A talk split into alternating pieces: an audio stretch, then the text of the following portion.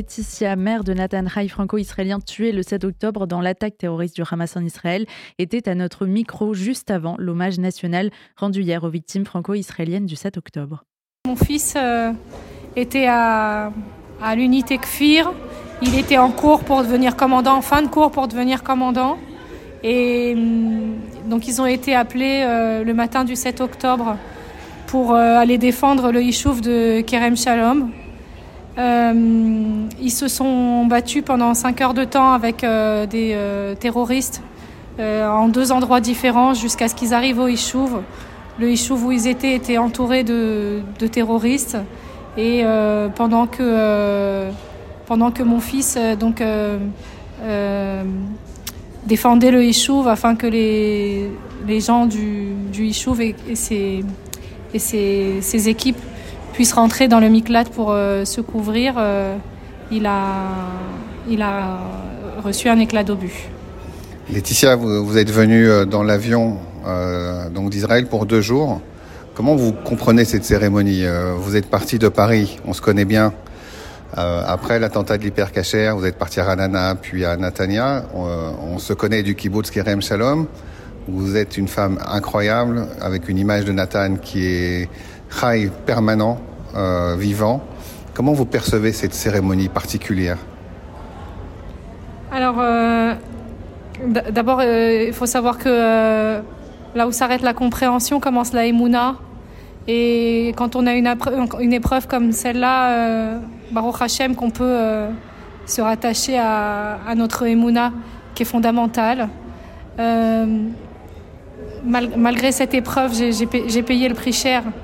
Euh, on est, on est fiers et heureux d'être euh, d'être en Israël, mais pour moi c'était euh, important de pouvoir venir en France à cette cérémonie, dans la mesure où la France fait cavode aux franco-israéliens qui sont, qui sont tombés le 7 octobre.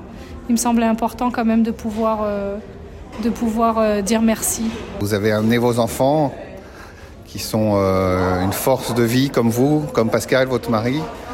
Comment vos, les frères et sœurs perçoivent ce, moment aussi? Comme vous, avec la émouna, la foi, ou vous les sentez euh, avec une attitude de jeune dans, ce moment particulier? Euh, non, mes, enf- mes enfants, euh, Baruch Hashem, ils ont, ils ont, ils ont l'âge de leur, de leur adolescence. Ma fille, elle a 13 ans et elle continue de rigoler comme une adolescente. Et mon fils, euh, qui a 18 ans, il, bon, il a mûri un peu plus vite, mais euh, voilà. Ils sont contents d'être là. euh, on est content d'être là ensemble parce que, quoi qu'il arrive, on reste, on reste unis.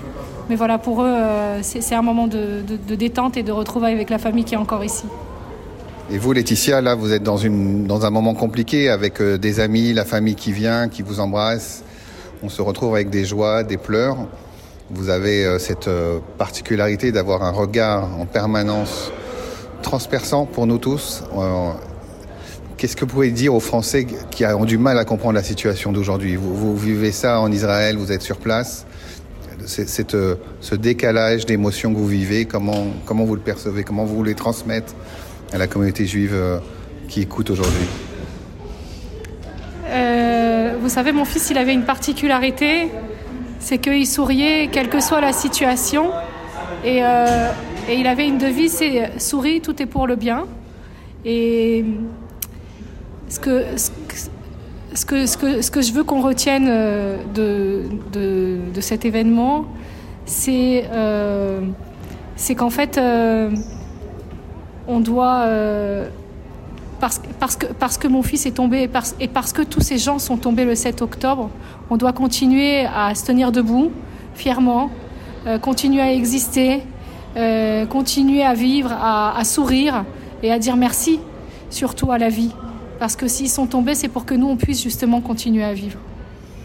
Pour conclure, on est avec les habitants de Kerem Shalom. Ils, ils ont leur nom, le nom de Nathan Rai sur leurs lèvres en permanence. Ils savent que le kibbutz est tenu grâce à lui, grâce euh, au combat qu'il a mené pour sauver cette communauté incroyable. Euh, il m'envoie des messages tous les jours sur Nathan Rai, tous les jours. Est-ce que c'est sa place là-bas, ce kibbutz aujourd'hui? Vous allez rester connecté, vous aussi, à ce lieu qui est à la frontière de Gaza et l'Égypte, et avec cette famille de ce kibbutz?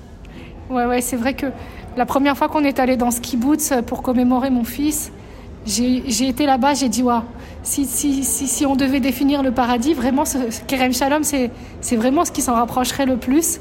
Et, euh, euh, c'est beau d'abord, c'est très très beau, vraiment, c'est vert, il y a des fleurs, c'est magnifique. Et en plus de ça, c'est euh, un kibbutz qui a une particularité, c'est de faire cohabiter des gens de, différents, de différentes tendances. Il y a des gens religieux, très religieux, il y a des gens euh, de gauche qui ne sont pas du tout religieux, et néanmoins, c'est des gens qui vivent euh, unis et, euh, et, qui vivent très heureux tous ensemble.